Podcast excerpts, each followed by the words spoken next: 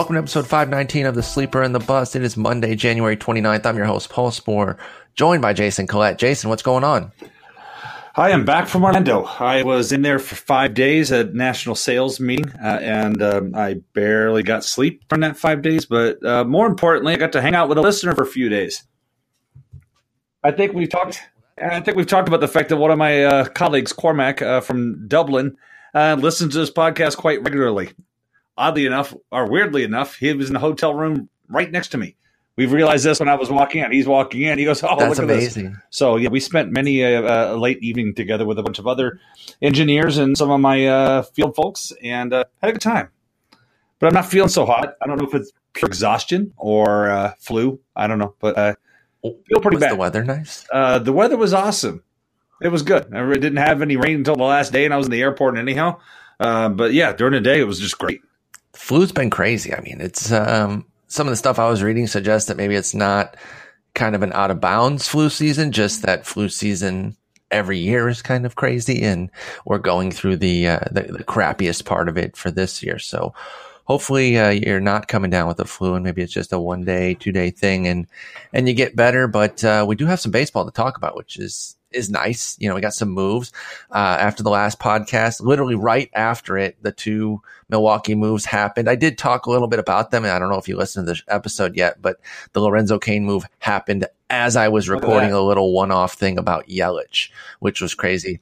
And I need to correct something I said about Yelich. I was stupidly, and someone corrected me in the comments, stupidly uh, pitting him as a righty and and mentioning the right-handed park factors. I don't know why. Just I don't just kind of went right because you look like him, you hit right. Handed. Because I am right-handed. Yes, exactly. Um, and so you know, I was highlighting how yes, of course, a move to Milwaukee is helpful, but the fact that he is lefty for Yelich uh, makes the move not just helpful but amazing.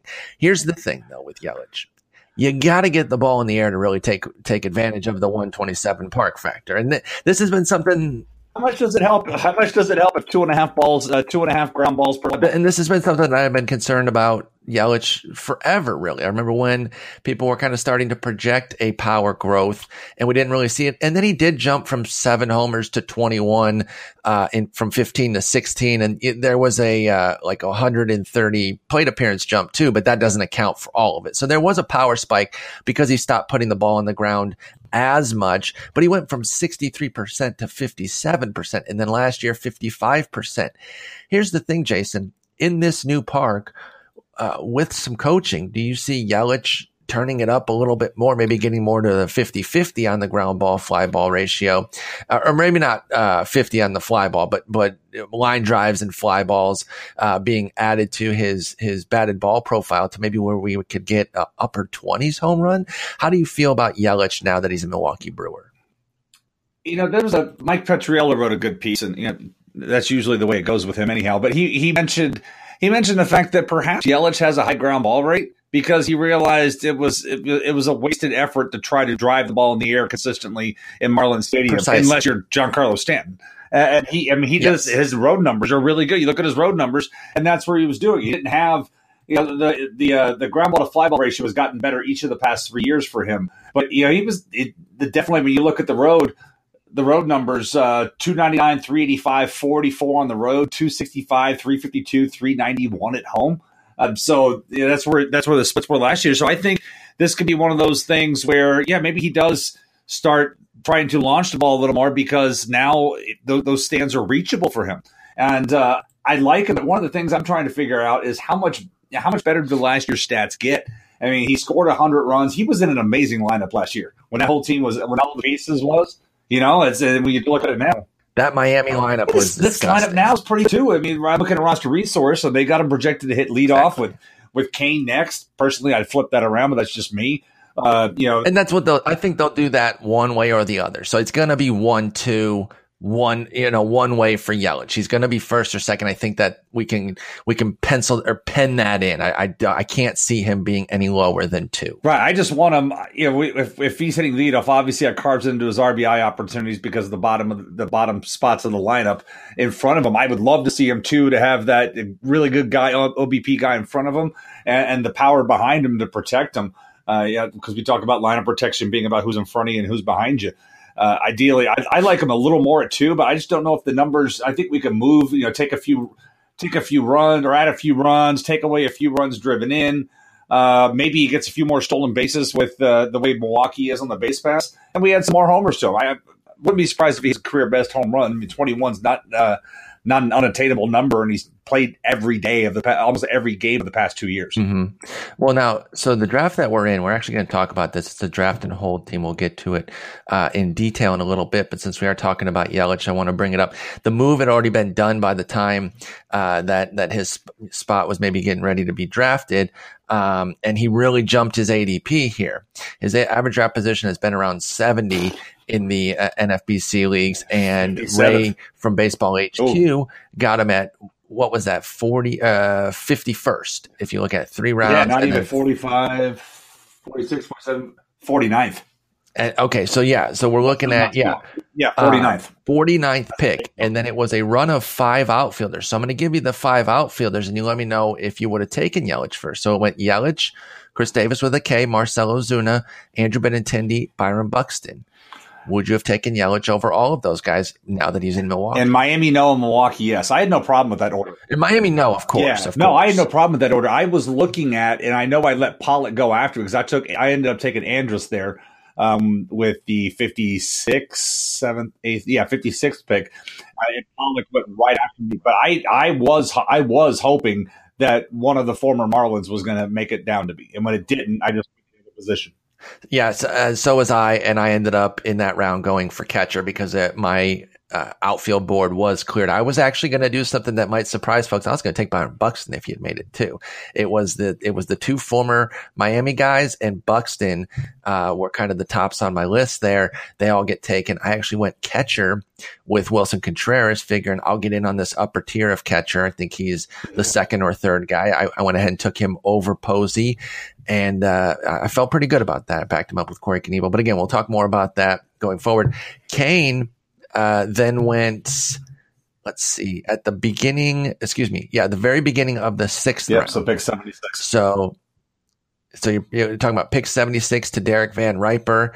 I believe that's going to be jumping his ADP as well. Obviously, they both get jumped up. Yeah, it was ni- it's a 92 ADP uh, with a high of 71. So he got him he got him lower than the, the highest pick for Cain. How do you feel about Cain headed from KC to Milwaukee? Because that's a pretty good jump too. KC, it's it's regarded as a hitter's or a pitcher's park that it is, but I don't know that it's fully given right. the credit for being a pitcher's park. Um, on on a par with a Miami type. So so how do you feel about Cain, a guy that you've definitely been a fan of in the past, uh, heading over to Milwaukee as well? Yeah, I've definitely been bullish on him in the past, and this is not going to stop that problem. Uh, yeah, like I said, if he hits leadoff with this, with Yelich behind him and Shaw, I think it could be very beneficial for him. But even if he hits second, either way, I'm happy with him uh, in this spot and getting out of that park and moving over to Milwaukee in the Central, where uh, you know the Pirates pitching staff is going to be what it is at this point, and their defense and yeah, uh, I like it. I would have, I would not have had a problem here. I ended up taking Cano in that round myself because I only have one. I only have George Springer in the second round. It's the only outfielder that I've rostered so far. Uh, just, well, I have that Trout guy, and then I I I, I got you, bastard. Um, I got you, and I, I I knew there was absolutely no chance he's making it back, and so I felt good, ready to guys. take Yasiel yeah beginning of the ninth round. And so I, I, got him and I immediately got a message from you.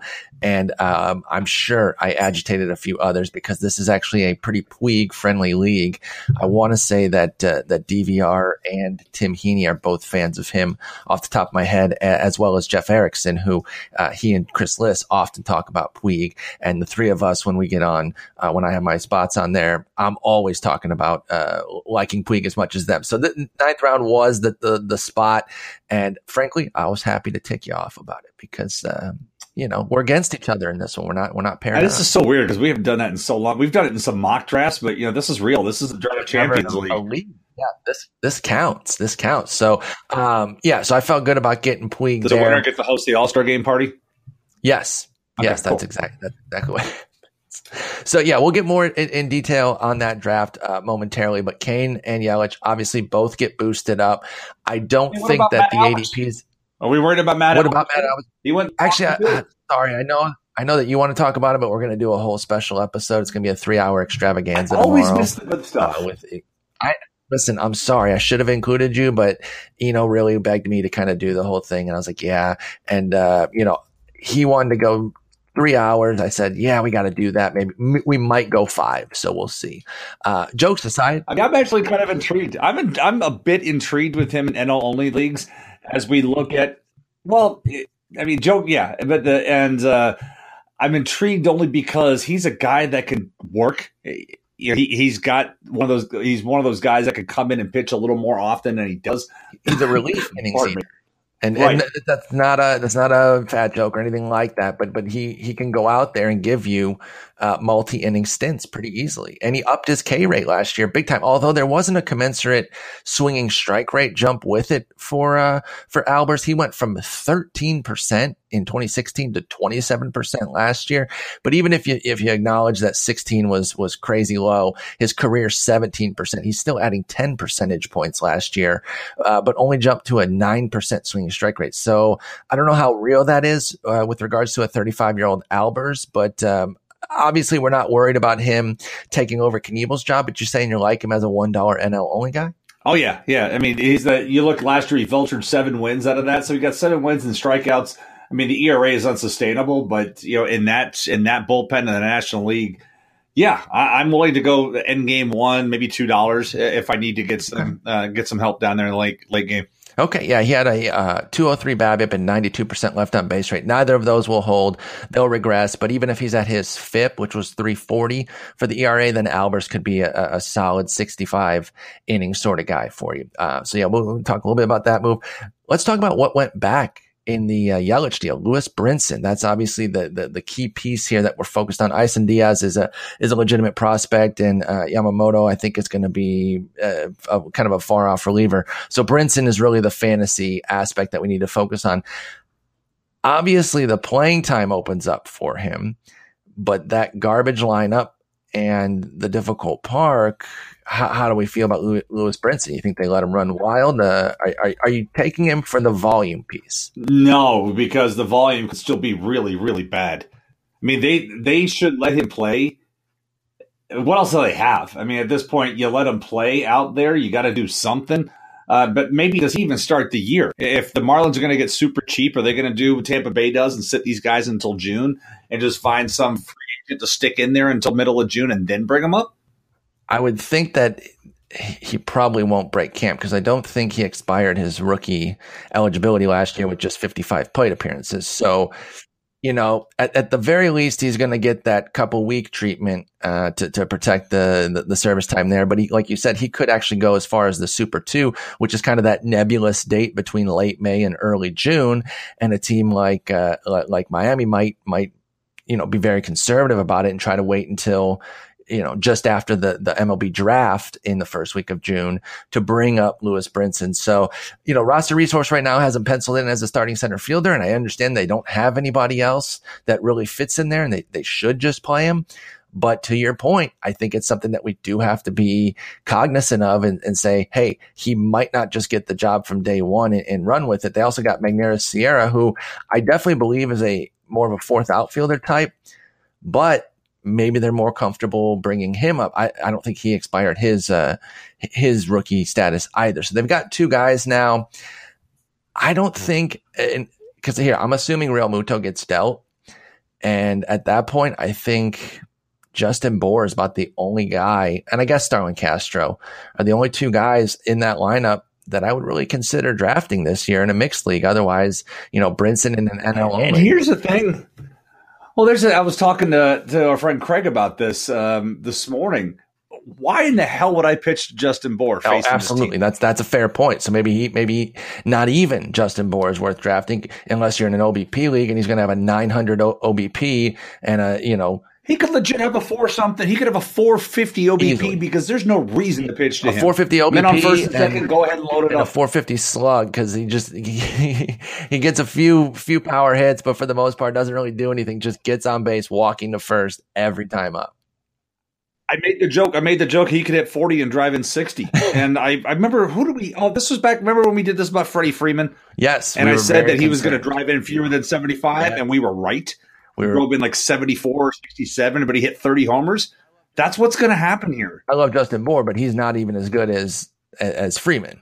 So it's it's it's a situation where it's like it could be a, a lesser version of what Freeman went through when he when he was kind of slogging out the bad teams there, and now they're on the rise in in uh, in Miami. So it, it's a tough situation. Do you, do you see Realmuto being being dealt? What about Castro and Bour? Maybe they deal all three and they really fully tear it down, or do you think they keep these guys around and, and give them some semblance of a uh, of an upper half of a lineup. Well, I you know when you hear the story, when you hear the rumors about MLB looking at them, you know how bad they're tanking it and whatever. Maybe they have to keep. And the Castro deal is not prohibitively expensive, but you know Bauer's definitely uh, you Bour, sorry, has some value here on the open market, and he's already got. Uh, I don't know, man. Like I said, it's really tough for me to look at this and not think Freddie Freeman all over again. I think the uh, I'm looking at Freddie Freeman's numbers. I forgot it was a couple of years back. He ended up driving in 62 uh, in, in 481 plate appearances with 18 home runs. Um, it wasn't like he was walked an abnormal abnormal amount, but there is truly no reason to pitch to this dude. The tough part with Bour, in terms of having value on the market, though, is the fact that the market hasn't moved, and so if the uh, if if the Marlins get crazy and try to charge too much for a 30 year old, you know, solid power guy, but a guy who has not put up 450 major league plate appearances, then teams will just pass and go sign Logan Morrison or one of the other countless guys that we've talked about that's still on the market. So I think they would actually have trouble trading him. Such a joke. These guys are still sitting out there. Uh, it's it's insane. I mean, I feel like we say it every time that the we have a show, but it gets more and more insane as fewer and fewer guys are are uh, off the market at this point. When you're looking at these check marks versus previous years, it's like how is nobody signed? So I don't even know if they'd have an easy time trading Bour. Real Muto should be very easy to trade catcher.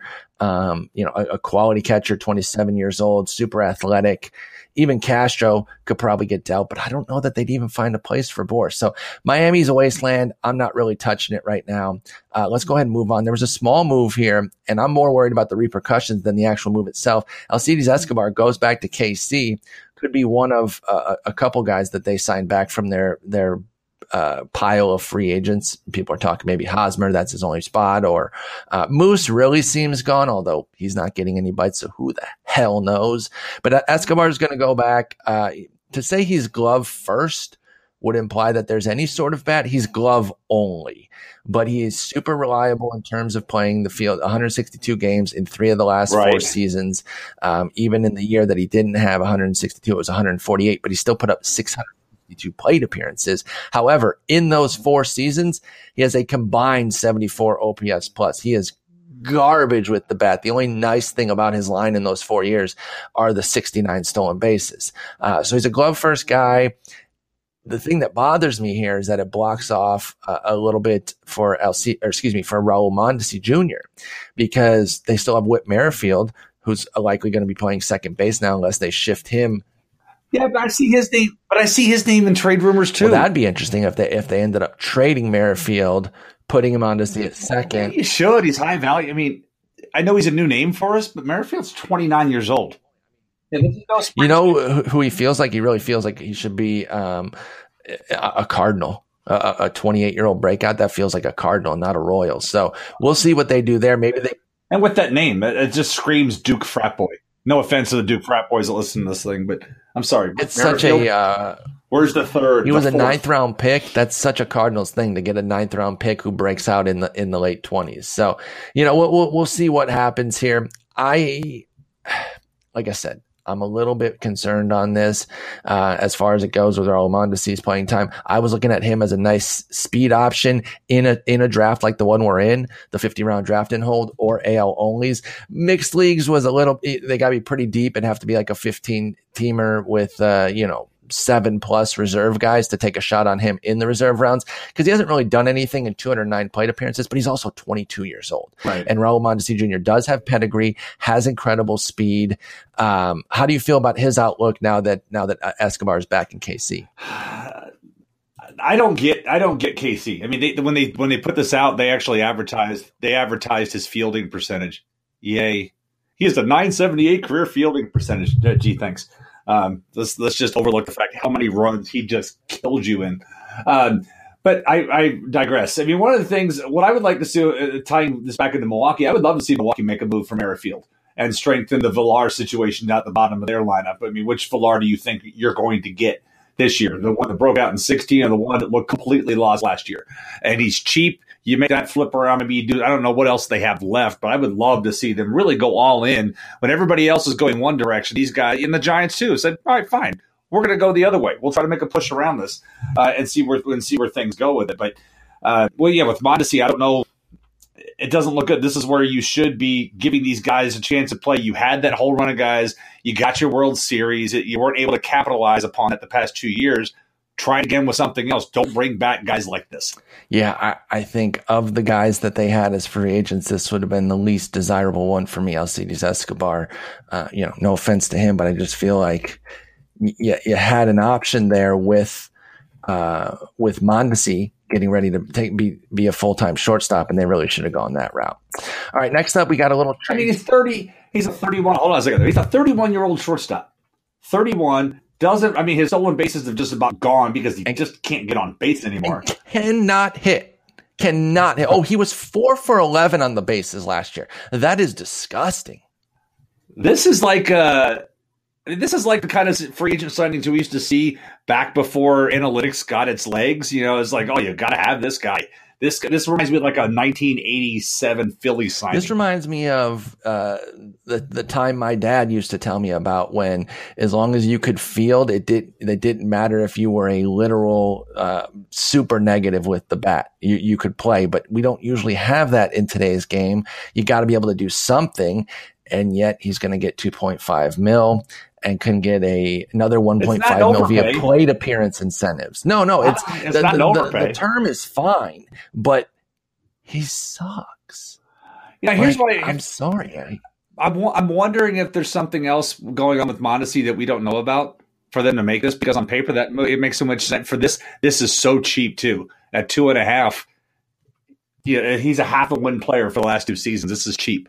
Um, you know, maybe they just want to ease him in then because he is just 22 years old, uh, and maybe they didn't want to thrust him into a full time role like that. It's not like uh, he's blocked off forever, and now Raul Mondesi's you know potential is, is, stifled. But with the way the team was going, losing all those free agents and kind of turning over a new uh, a new system here, I would have thought, hey, give him a full season here uh, a lot of runway to kind of figure it out. He had a big season at AAA last year, one of his uh, his best season in the minors. He showed some power. He showed great speed, 21 for 24 on the bases as a 21 year old Mondesi Jr. did, uh, and that was in just 85 games with 13 homers and an 879 OPS. But they're going to go this route. So we'll see. Maybe it's a situation where Escobar is going to kind of keep it uh, warm for for a couple months, and they're going to ease Mondesi in. Uh, you play a little bit here at second, you play a little bit here at short. They can move Merrifield out into the outfield. I believe Merrifield played some outfield last year, unless I'm crazy on that. Uh, so they can kind of fit him in in the outfield, and then by the summer, if Mondesi shows that that AAA wasn't a fluke, then they could start uh, uh, fitting him in more and more as a starter. So I wouldn't lose all hope. I would still take him as a dirt cheap reserve pick, but I didn't like seeing that that move when when it came. He did across. play. He did play seventy innings. Uh, no, I'm sorry. He played forty three left field last year, and he played seventy in right field. So 113 total. Um, no, I'm just bummed because I really want to see all the juniors up next year. I want to see Vlad Jr., Raul Mondesi Jr., Dante Bichette Jr. I want every single junior on the league. Well, Bo Bichette's the good no, one. No, he's Dante so, Bichette Unfortunately. Dante Bo. That's a nickname. It's Dante Bichette Jr. I don't care what this birth certificate says. I want all the juniors. uh, all of them. And, and the other you. thing I want here Listen. is we need to also rename the Mendoza line the Escobar line because nobody knows who Mendoza is. This is now we need to make this this this uh, measure more decade appropriate. Nobody knows. You ask, hey, what's what's Mendoza's first name? Nobody's gonna know it's Mario. But if we say the Escobar line, oh my god, yeah, that's bad. So this is now the Escobar. I, I'm I'm a thousand percent on board with that. All in. I will say MLB The Show did do their best to uh, to to reignite the, the Mendoza line. They had they got his rights for some reason. I guess those were like nine cents, and they put a, uh, Mario Mendoza card in the game. I think it was like a fifty overall, and in the scale of of course is is zero to ninety nine. And uh, unless you're like a seventy five overall, you're not really a usable card in any way, shape, or form. So the fact that he was a fifty tells you all you need to know about Mario Mendoza, but you're right. Nobody knows what the hell the Mendoza line is. The Escobar line, I'm in. He's garbage. KC, still in the news. Small trade just before we got on. Curious your thoughts on this. Jesse Hahn and Heath Fillmyer, full disclosure, do not know who Heath Fillmyer is. Uh, for Ryan Buchter and Brandon Moss back out to Oakland. So Hahn to KC and Buchter and Moss out to Oakland. Those are really the principals there. I don't know that Fillmyer um, is, is going to be much of anything this year on the fantasy landscape. Although I don't know about him, so maybe I'm full of crap and he is going to contribute this year, but I doubt it. So what did you think when you saw this trade here? More of an AL only, but we we play AL only, so it does kind of matter to us. Seen it. I'm only hearing about it just now. Oh well, it, it happened while you were driving home, so that makes sense. So I, the, the fact that Jesse Hahn and Nate Karns are both on the same team now with those curveballs is fun. That's very exciting. Yes, if they can you know, that's fun to me because both guys are. I always end up with one of them on a roster late and reserve rounds, something because I can't quit either of them. So now, in, in, my brain, Hahn is 38 because I've been taking him for so many this, years, but I think he's only like 27. This this is true. Um, I don't know what. I guess Oakland's trying to go back to the well here because. Oh, the only difference yeah, the power Moss has been able to hit the home runs, but that's it. He's a bench bat though, so they don't need a lot out of him. Matt Olson's going to start at first. Um, Matt Joyce, Stephen Piscotty in the in the corners in the outfield. So it's not like they're asking a lot of Moss. Buchter gives him a lefty, which they actually didn't have. Roster Resource did not have a lefty in their bullpen yet, and he's not a bad he's not a bad left hander. So uh, it, well, they got Ryan Flynn. Brian Flynn.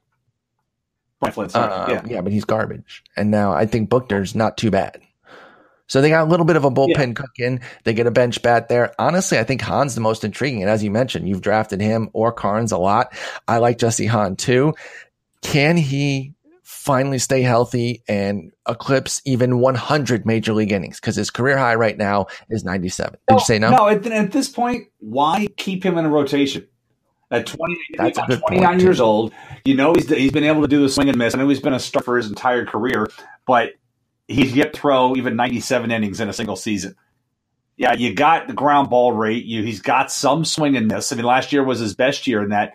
Uh, best year of the last three. It wasn't his best overall. But I'm I'm wondering if this isn't the move that you put him to the bullpen and try that out the, because he the health has been a problem, and that would be the easiest way to fix it. By the way, I think I was confused there. I was talking about Oakland not having lefty. Brian Flynn is on KC still, so he's there primary lefty. I was speaking about Oakland not having lefty, and now they have Buchter. So each team um, has kind of one primary lefty, though neither is uh, is particularly special there. Uh, but with regards to Hahn, do you see him as so? Getting the reason uh, that I want to bring this up is because you brought up Karns, who I do like, and he's coming back from from thoracic outlet syndrome surgery. I see Karns as as uh, somebody who could be that that big middle inning, uh, yes. uh, multi inning reliever type where he goes two to three innings, two to three times a week. Do you think Hahn might be this, might be better served as the same? Maybe they kind of piggyback each other, uh, and they alternate starts, but they know that they're only really going to go three, maybe four innings, and then they turn it over to the other guy. Do you think that using those two as kind of a joint starter would be a good move for KC? I wouldn't mind it at all. That's the thing with Karns. I mean, he has noticeable issues. Uh, we talk about times to the order penalty. Oh, uh, it was big time in Tampa Bay, right? Oh, and he hated it. He hated getting yanked, but the numbers backed it up every single time, and and that's he's one of the worst. Uh, yeah, really terrible because he's only a two pitch guy. I mean, he's got more mm-hmm. consistent. I mean, the curveball can uh, can leave him. The fastball command is really where he struggles. I mean, he's got a decent one, but know, he, it's a little flat when he gets it up, and then he misses his spot with it. But the curveball, sometimes he'll throw that. It's one of the better ones you'll see in the league. And then he'll go, eh, then he'll play around with the straight change, and it's like, man, just do more of that. That's why yeah, he's probably going to end up on my team again. But I like the idea of tandeming those two guys because you know, Hahn at this point is more of a, a sinker slider type of dude, and yeah, I mean, these two guys maybe together they can give you 180 innings. But I don't think either of them gets over 90. Karns' career 762 the first time through, 605 the second time through, 869 the third time through. That's a substantial jump, especially because he is better in that second time through when he's kind of hitting his groove, but then he runs smack dab into that wall. Back in 2016, because he didn't pitch much, uh, last year. He only had 38 third time through plate appearances, but back in 2016, he had a 10 11 OPS in 83 third time through plate appearances. So it's just not there for him. He's he's a he's a four five inning max guy, and that's on his best days when he's really cooking. But once you start getting into that uh, you know upper 80s pitch count and and third time through, it's trouble for Karns. So take a look at, uh, at, at Hahn maybe as an AL only one dollar guy. I think the same probably goes for Moss and even Buchter, uh, where where you can get uh, you know middle relievers that aren't aren't super flashy outside of the fact that they'll get a bunch of Ks. He has been a decent swing and miss guy, and he will be the primary lefty for Oakland. So small trade for AL only folks. Uh, that's all we're talking about there. I'm looking on uh, MLB trade rumors to make sure there's no other moves, and of course there aren't. So we can now deep, deep, dive deeper, excuse me, into our draft, which is currently in, I believe, the uh, tenth round. Ninth is round, correct? Ninth round. We're in the middle of the ninth round. Oh, you just got swiped. What? Uh, you were going to take Trevor Bauer, right? Yes. Eric Erickson got you uh, literally just two minutes ago. How dare he? Oh, excuse me, Doesn't matter. Ago. But yeah, you just you just got you just got you just got punked. Um, if you were going to take your favorite team's closer, uh, he went the pick before that, Colome. So I was not. He was he was sitting there, and I was like, "Nah, I'm good." I mean, I haven't taken a second closer yet, but neither of a bunch of dudes. Um, you know, somebody even don't even have one. Yeah, somebody have a first one. Uh, at least one doesn't. So I wasn't sweating that yet. But I, like I said, the last two picks I've taken Moustakas and uh, Rafael Devers, both uh, for third base and corner, because the outfielders that I was eyeballed, nothing really excited me there on those outfield picks. Uh, you know, I let. Well, let's run down your team. Go ahead from from the from the five hole here. Um, you took Trea Turner shocker. first. Huge shocker. We we, you know, think it was a commenter on on something that's that said he doesn't really buy uh, Trea Turner as a first rounder, and I, I, struggle with that. I, I, struggle with with seeing a logic behind that. If you're not comfortable, it's one thing if you're not comfortable. I, have had situations where I acknowledge that somebody is a first rounder, but I just don't necessarily want them. And I think that's two different things than saying they're not a first rounder. I think Turner is absolutely a first rounder. Um, we took him last year yep. to some derision at, at what was it, pick nine uh, in, in LABR mixed. And frankly, I feel like we were proven correct. I know he didn't play all year. Uh, so, you know, it's a little bit of, of grading on the curve there when you, when you not extrapolate his 98 games. I'm not saying you just take what he did and, and completely extrapolate it, but even if you kind of uh, gave him a little bit of an average uh, playing time for another 40 or so games, there's no way that that wouldn't have panned out to be a solid upper upper round first second round pick. And I don't need my first round pick to be a top 15 player to feel like I did it right. If he's a top 30 to 40 player, I'm I'm actually fine with that. I, I don't know how you feel about first round picks. Are you, uh, you think it's a flat out disappointment if they're not in the top 15 at the end of the year? Or are you just looking for something that is upper crust? I'm just looking for something that's upper crust. I mean, with him, when I looked at the other stuff, you know, picking five, I was, know, I wanted to go with the most exciting thing there. Honestly, he's the only guy that I even considered. I didn't even look down the rest of the chain. I mean, yeah, there's Blackmon there. You know what's possible. Harper been there. Betts, Stanton, maybe with the thing, but I figure I can go Turner with speed. I was trying to make sure I had enough speed early on so that I could just start picking up power later. Speed is so game changing. He had 46 stolen bases in 98 games, 33 the year before in 73 games. This guy has 81 steals in 198 games, and he doesn't get caught either. Just 16 caught stealings.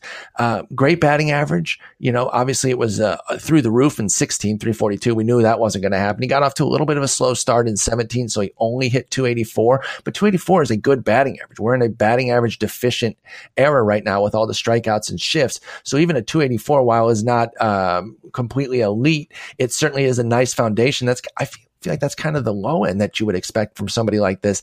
He should easily be hitting in the upper 290s, low 300s. Uh, and there's some punch too, which completely differentiates him from somebody like a Billy Hamilton or even a D Gordon who has the batting average to go with it. So I think that's the real comp there that you want to look at to so, see what you're gaining. D Gordon versus Trea Turner and the fact that he actually has some punch to his game uh, makes him so much better in my estimation. I think he's an easy first rounder. I had no problem with you taking him at five. So let's then move on to your second pick, which was George Springer. Uh, and there you're getting power. You get a little bit of a speed throw in, another high volume, uh, uh, well, this time a high volume player. I shouldn't say Turner is yet because we haven't seen it. So you got a high volume player uh, who's who's certainly held up, put together big seasons over the past here, and then you backed it up with uh, Zack Greinke. So talk to us about Springer and Greinke as your two three picks. Yeah, more power tools than number two. Greinke, I mean, I, I debated that one. I sat on a little bit because I thought about you know, I looked at Archer, but it's like, no, I'm, I'm going to go with the National League guy. When in doubt, flop the other direction. Uh, and I also looked at DeGrom, and those that's, were the next two starters that went. That's the funny two thing. I'd have looked at. Yep. And that's how they should be bunched anyhow. Um, I thought about. I actually entertained the thought of doing Kenley Jansen early because I knew that he was going to be gone with Jeff sitting there late. Jeff likes to tra- take two closers within the first four Jeff rounds. and Van Riper both yeah. picking on the edge there at 14 15 you knew that some closers were going to go and actually erickson double popped with a jansen kimbrel yeah and they actually went three in a row and took quintana as his first pitcher um, he's got four pitchers in the first uh, first nine rounds too um, but yeah so I, I, entertained i entertained doing that but i went with Greinke uh, to stick there and that was really it. I mean, I saw you went, you know, you did Trout, obviously, then Syndergaard, then Seager uh, in the first three rounds. Mm-hmm. I felt really good about that. Obviously, getting Trout number one overall, really didn't consider anybody else. I don't know that I would uh, chastise anyone who took Altuve. I think he has gone first in some leagues, but I don't know. I, I, I think you're probably just trying too hard there. Uh, maybe not. That's you look at what Altuve does. Uh, I think you could justify it. I went Trout. I didn't even consider it. And then coming back, I had a lot of choices there. I mentioned that I already took Willson Contreras uh, in the fourth. So I was thinking about upper tier catchers and I did kind of want to look at Sanchez. I was looking to go Sanchez Seager. Well, Ron Chandler took Sanchez with that number, uh, his second pick of the second round there. And so lost out right before my, well, excuse me, 14th pick of the second round when you're coming back. So right before my pick, and I was like, okay, well now I'm going to go starter Seager. Uh, I like that Seager's fallen out of the early second round, which is where he was last year. I thought he was a little bit overvalued. Now he's going um, in between the third and fourth rounds, and that you know when we talk about differences, uh, it's definitely not the same uh, throughout the entire draft. When you're talking about going from the second to third round, that's not the same as going from the seventh to the eighth round. It's like that NFL draft value chart where the picks are are much more disparate in value up at the top, and then really start to bunch together. So the fact that he's he's just out of the second round and in the third, I think is is some actual upside potential built in for Corey Seager. And Thor, you know, he finished the season on the on the field so I feel pretty good about him. There was Severino, Carrasco, Strasburg, and then your Greinke that went right after my Seager pick. And yes, I did give consideration to uh, a few of those guys. It was actually Strasburg and Greinke. I didn't want to go AL as well. You and I actually have a weird affinity for taking too yep. many AL pitchers. Uh, when we put together our teams, it's really weird. And the, the gap has certainly closed. But when I was taking an ace and I kind of had all but the top four, five available to me, which was Kershaw, Scherzer, Sale, Kluber, Bumgarner, I went with Thor and it was uh, kind of an easy pick. So I went Thor Seager and then Contreras Knebel coming back in the four five, and I felt pretty good about that. You got Andrus and Chapman, and of course I did consider Chapman with Knebel. It was basically a toss up, and I figured the next closer to go would be Chapman, and you took him four picks later. So Andrus, a guy that you propped last year who beasted out, what do you think he's going to do for a follow up after that amazing season last year? You know, more the same. I didn't like like when I when I pushed him up last year. I said, look, he was playing hurt second half. He hit for a very strong average. wasn't running because he had that sports hernia, and then uh, you know came out and did what I said he was going to do last year as far as running. And oh yeah, then he also popped a bunch of home runs. So the home runs could come down, but as long as he's getting on base and moving himself over in the scoring position, yeah, the run should still be there for him. So I mean, I really like I don't think he's going to be another 2020 season, but maybe a 15 20 season yeah, is attainable for him. And he's going to hit for a high average. I mean, he's done it the last two years, and that's really what I wanted. What I was trying to do early was average pop, some pop, and I got that with the first two guys, some average, all three guys, speed for three of the four guys, and I've got the the pitcher there. Uh, with Chapman, I entertained the thought of letting him go by and try and like hoping that Ken Giles, because I just can't quit Ken Giles because the damn numbers were really good uh, last year despite the World Series. Uh, you know, I was thinking about okay, I'm going to let Chapman go by, and I'm going to see if I can get I'm going to see if I can get Giles on the way back. So I almost punted that, but then I wasn't terribly.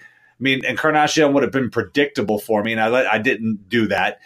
Uh, so I was like, you know what? I just wanted enough strike. I just wanted to go with enough strikeouts, and, and Chapman gets that. And as much as I hate the Yankees, uh, they're going to win a lot of freaking games this year. And so he and the way they and the way he gets utilized, yeah, new skipper, but um, his Girardi's gone or whatever. I can't keep track of the skippers these days, but anyhow, he's going to get used. He's going to get his saves. Uh, he may not get as many as a middle run team that gets, uh, you know, the like.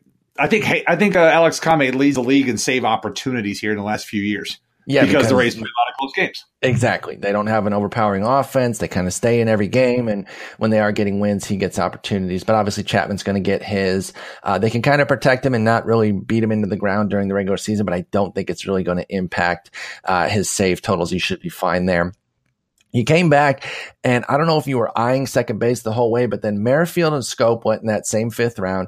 Then Chris Taylor, Daniel Murphy, Yoan Moncada to Tim Heaney in the middle of the sixth round. So second base kind of took a hit, but then you still had Robinson Cano there, who you took in the sixth round. Uh, what were you thinking taking Robinson uh, Cano? I wasn't looking at him. Uh, it's just more of what what became. Like I said, if Cain had made it back, I would have taken Cain there for a second outfielder. Um, I entertained the thought of going with Hosmer because I'd yet to address corner at that time, but he went two picks after Cain, and then Giles went. Uh, mm-hmm. I, I, said, look, if he's still there, I don't mind going back to back if he's still there. Uh, but I also looked at Luis Castillo, went one pick ahead of me, so it was like, okay, who's the best guy? And I almost went Rivero, who went one pick after me, but Cano seemed to be the safest of the plays, and so that's where I, I was actually going to go Rivero. I was looking to do a double uh, a double closer myself and get Knebel Rivero. As you mentioned, he went right after your pick. A couple picks later, it was me, and I took Miguel Cabrera in the sixth round with Shohei Ohtani. So I went kind of the uh, uh, I went double risk uh, on each end of the spectrum, the youth and the uh, and the age there. You know, when you posted the draft board, there was uh, some talk about, well, you know, if, if Paul's going to take him in the sixth, he's going to get him as much as he wants, suggesting that eh, he didn't like he didn't like the valuation there. I'm not willing to to believe that that Cabrera is done, and and Liz talks about this a lot, and I, I fully agree with them on it in terms of uh, these upper crust Hall of Famers they don't always they, they don't necessarily just lose it. It's usually injury. And so that is definitely a risk. That that injury uh, it was the beginning uh, uh of the end here for cabrera and he's just going to kind of slowly trail off and, and, and grind out these next few years. I'm willing to bet that his health's going to get back on track and he's going to have a solid season this year. In the sixth round, I felt like that was worth the gamble. And then ohtani ohtani's a guy that I've definitely come into draft season thinking, well, I'm not really going to get him because I think the cost is going to be too high. But then he keeps going in the 90s, uh, 90 to 100 range, which I'm actually comfortable with. Uh, I think that was pick 91 that I took him with, and I felt perfectly fine. And, you know, I like Luke Weaver, but uh, he went to Ron Chandler just before my Miguel Cabrera pick. I feel like he's being a little bit overdrafted. Whereas uh, in this instance, Ohtani, it was either Ohtani or the guy you got in the seventh round, Masahiro Tanaka, who everyone knows I do love. And I'm, I'm back in on him this year.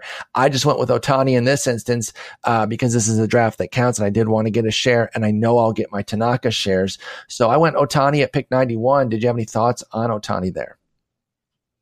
Uh, no, I really didn't. I mean, after pick 90, I'm fine. Uh, you after the first six, I, I thought would have been the first six, right? The fifth or sixth, I thought would have been a reach at the seventh. If he ends up pitching 160 or if he gets uh, enough plate appearances. How are we using well, in this league? Is no, no, he's going to be what? pitcher only. So I, I got to get the, I got to get, the, it's just going to be what he does on the mound. I honestly think though, 140 innings w- w- would be fine. I mean, you know, James Paxton, Rich Hill, uh, Lance McCullers, you know, these guys, you can have a top 25, top 30 starting pitcher season with that kind of innings count. Now, if he does, if he is able to go 160, that's going to be some, some benefit for me. But I felt pretty comfortable taking him. Tanaka went to you, then Paxton, Arrieta, Gio Gonzalez uh, in that same round. And uh, Paxton and Tanaka were definite considerations, but I went ahead and went with the shiny new toy. I did fall for shiny new toy sh- syndrome. I got some shints. Uh, you know, I tried to I tried to avoid the shints, but I went double shints because my eighth round pick was Ozzy Albies. But again, he's been going in the top 100. So the, the fact that seven rounds him, too late, you got him at such a bargain. That's seven I couldn't rounds even too believe late. it. Seven rounds later than he should have absolutely gone. But no, I honestly I felt great uh, about getting him here to kick off the uh, the the eighth or the, excuse me to cap off the eighth round. I personally, I personally wouldn't have taken Ohtani in the seventh round. Uh, you know, you're it, he has definitely has the upside there. There are safer options, but upside wise, you went with the upside pick. Back to back upsides uh, of Ohtani and Albies could make or break. Sure. Really? I mean, uh, and the six, seven, eight, because personally, I'm not big on Miggy there either. I know that where, where Chris is on this, but getting to my Justin Bour point, why do I pitch to this guy? I'd rather have him. I'd rather have him clogging up the bases, waddling on down to second base, uh, and, and, clogging it up. Yeah, you've got Castellanos uh, in that lineup, but there's no reason to throw to him. Yeah, but people still will. There really they, is. They, they, they still will because they don't go through a whole season just not pitching to somebody. Like, eh, you know, we're even talking about Bour, and it's like, yeah, they could just completely pitch around him, but it's a it's a six month grind and, and he's going to get stuff to hit. So I'm not too concerned about that. Uh, we will see how, how that will go with with Cabrera. And yeah, all three of those picks definitely carry some risk, but I'm okay with it. I, I do I'm, I am kind of shooting for the moon here uh, in this 50 round draft and hold. And then, like I said, in the ninth, I did get uh, Yasiel Puig. You ended up as you mentioned with the Moustakas Devers combo here, uh, what landing spot for Moustakas would would appeal to you most? I wasn't even thinking about landing spot because even if for some reason he ended up back in KC, know where things are. Uh, well, his power played there. Yeah, his power can play anywhere. Yeah, exactly. I mean, there. What would appeal to me most is the Yankees going further all in. Uh, that would definitely appeal to me most. Uh, I don't know outside of that. I don't know where really to find a home for him. I think Travis Sawchik wrote an article saying, uh, "Yeah, the Yankees could make this work if they, they certainly to. could." Uh, that that's absolutely something they could do, and that would be a, a boon for you as well. I did like your uh, I did like your your Devers pick. He's somebody I keep eyeing and looking at. I do think I want to get in on on at least a share of him this year. What'd you see out of him in his little sample that uh, that has you eager about Devers coming into the season? Dude, I love the swing. I mean, he's got he sells out. Velocity is nothing for this guy. We, have seen him go off Chapman. We've seen him go off Giles.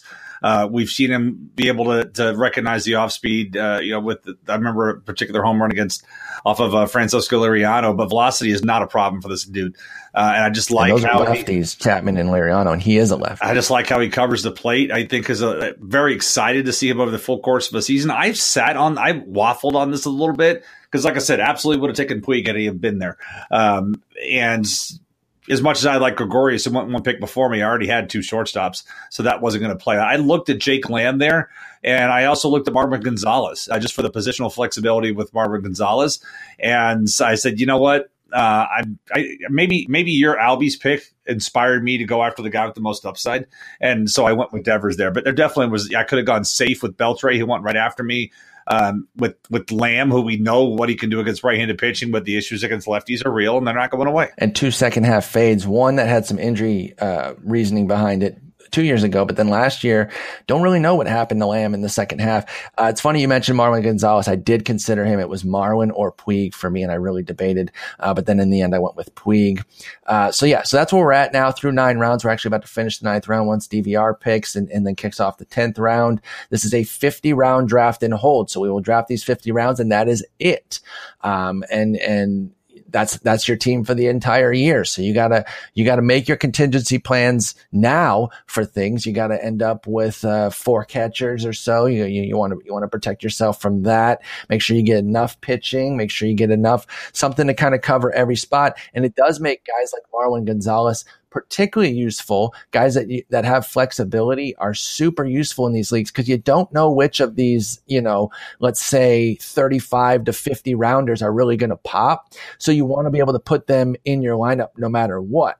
And, you know, for example, if you already had, um, you know, all of your corners locked and and you couldn't move them at all, and and you know let's say Greg Bird of last year, because I can't think of somebody comparable this year. Maybe Logan Morrison, because he's going to be so cheap, and and he does he has another big season. You want to find a way to get him in. So if you have guys that you can move around, it really does help in this league, and that's why I almost took Marwin Gonzalez. But I did want to get another outfielder. I did see kind of the OF twos really drying up, and I do feel comfortable with Puig backing up Trout. So I, I feel pretty good about my team right now. I know there's some risk. I'm actually looking forward to this. I've never done a draft and hold league. I, I've you know, I've I've often said I'm a really good drafter. I'm just a terrible in season manager. So at least it gets rid of so I, I can't cut any of these guys. So that's part of my problem. Is I end up cutting somebody running out of patience. So at least now I get to keep the talent. So that should help me a little bit. Uh, but I've always always looked at this saying, yeah, I really want to do one of these draft and holds because I like the strategy of, like I said, having to draft four catchers or, or, or like trying to speculate the deeper rounds on where the saves are going to come from and that type of thing. But I, have never done all I've done in the NFBC is mix is this the standard mix thing. So I am uh, very excited about this. And and you know who's going to find the Aaron Judge because he was a complete afterthought pick last year, and he, uh, he no doubt uh, was on a lot of draft champion team uh, winners, I'm sure, last year. So it'll be really uh, fun with this group. This is a tight group. It's got us, Ron Chandler, Todd Zola, Brian Walton, Doug Dennis. Uh, it says the commish. Is that Greg? Greg Ambrose? Yeah, yes, it um, is. Tristan Cockcroft, Tim Heaney. I almost said Andrew Heaney, the, the pitcher. Steve Gardner, Lawr Michaels, Wes, uh, Ray Murphy Gardner, from Andrew Heaney, Wes Gardner. Eric Karabell, Scott Erickson, and uh, Derek Van Riper. I can't think of anybody else. Is there a Dennis? There's got to be a last name Dennis somewhere. That was a Dennis uh, Rasmussen, famous player. Um, I can't think. Jerome Walton. So yeah, I mean, this is going to be a tight group and I'm really excited for those late rounds with this group. I've only played uh, draft and holds with with people that I don't uh, that I know either from Arizona, the Arizona League that I do every year is a 50 round draft and hold, and I did a couple random ones last year where I didn't really know anybody. So it's going to be interesting to see how uh, a group of industry folks really tackles, like I said, those like 30, 35 through 50 rounds when we're really scraping and trying to turn over every rock for some talent. So I'm sure we'll update it uh, next time we, we're able to pod. And uh, speaking of, what's the uh, what's the, what's the travel schedule looking like? Guess where I'm going to be next week? Austin, Texas. Yes, sir. Let's go. Whataburger. February fifth. February fifth through the eighth. I get in about two, just after two o'clock on Monday the fifth, and I leave on the eighth. So uh, yeah, we could have dinner. I mean, I'm, I have no problem recording Sunday if some stuff happens, if some signing, because I'm not watching that garbage Super Bowl. We all lose. I have some very good friends that are Eagles fans. If they win, they're going to be incredibly insufferable, and I'm going to lose a bunch of jokes because I just I've every year I give them crap about having an empty trophy case, and then if if Patriots win, we all lose. So I I truly am not watching the Super Bowl. Yeah, I mean I'm going to go hang out and I am going to watch it, but uh, it's definitely not one where. Are you going to go watch it over at that streaming place again? Maybe. Oh, I'm so jealous. I mean, we'll we'll see. Actually, I really don't know. I, I know that she's been traveling, and so we'll see. But I've got I got a few invites uh, to different places, so I'm gonna watch it. Uh, it'll early, earlier Sunday. I'm honestly, I truly am not watching it. I'll tell you what. The best part about the Super Bowl, though, is that it is the official end uh, of that se- of the football season, the official beginning of the baseball season. Oh, I got a whole bunch of stuff lined up to tweet February 5th that morning. I'm going to be at the my flight's at 9:30. I I am going to have a lot of fun that morning. We've been full baseball throughout, but the the those that are that are really two sport folks that that dive into football fully, uh, they come over to baseball here once the Super Bowl is capped off. And, and, so that's the unofficial opening day of baseball. So I'm definitely looking forward to that aspect of it as well. So we will talk soon, probably this Sunday on Super Sunday. And until then, I'll talk to you later. All right, buddy.